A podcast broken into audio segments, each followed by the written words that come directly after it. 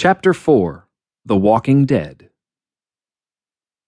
November 22nd, 1985, 10:30 a.m.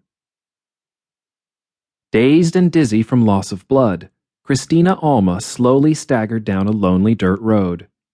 She could only jut each foot forward an inch or so, one at a time, moving in what was more a clumsy labored shuffle than a bona fide step.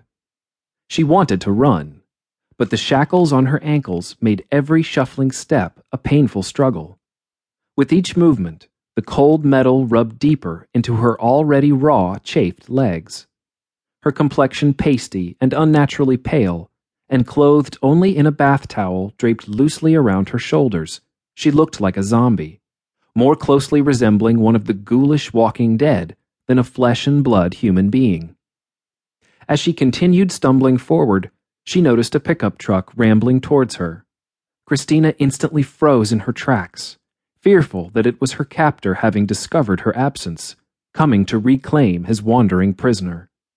But the truck only slowed as it came closer, and she saw two women sitting in the front, a middle aged driver and a younger one in the passenger seat.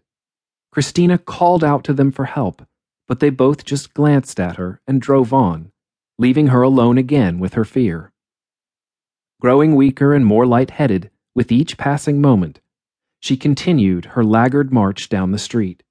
It was mid-morning, and she had only managed to make it a few hundred feet away from the house from which she had fled. Only the fear of that nightmarish house and the macabre man inside of it kept her going. She tried to move more quickly, but the leg restraints were rubbing her ankles so raw that they were beginning to bleed. After inching forward for what seemed like an eternity, she saw another truck approaching in the distance. At first, she thought that it was the same one she saw before, that her nearly delirious brain was replaying the image like a broken record. Although it had only been a few minutes since the first truck had driven by, she could not think clearly or accurately gauge the passage of time. As the truck neared, she cried out in the loudest voice she could muster despite not being sure whether it was real or a phantom of her mind. Please help me, she sobbed, the clear desperation in her eyes reinforcing the urgency of her plea. Her heart sank as she watched this truck pass by just like the previous one. But as her hope began to give way to despair, the truck's brake lights lit up, and then it stopped. After idling for a few seconds, the truck backed up and drew alongside her. A lone man sat behind the wheel.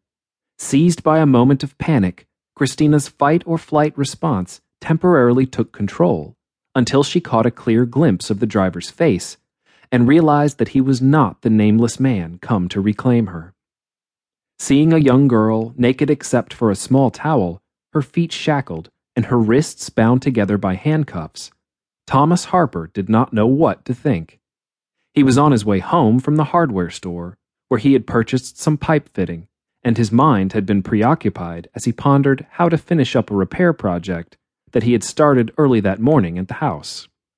Now, at around 10:30 a.m., and about 25 feet from the corner of Hall Road and McCain Drive, he was confronted by something well beyond the ordinary. At first, he thought that the girl lurching along the street must be involved in a strange practical joke, or that she was playing some bizarre game. But then he noticed the genuine terror in her eyes.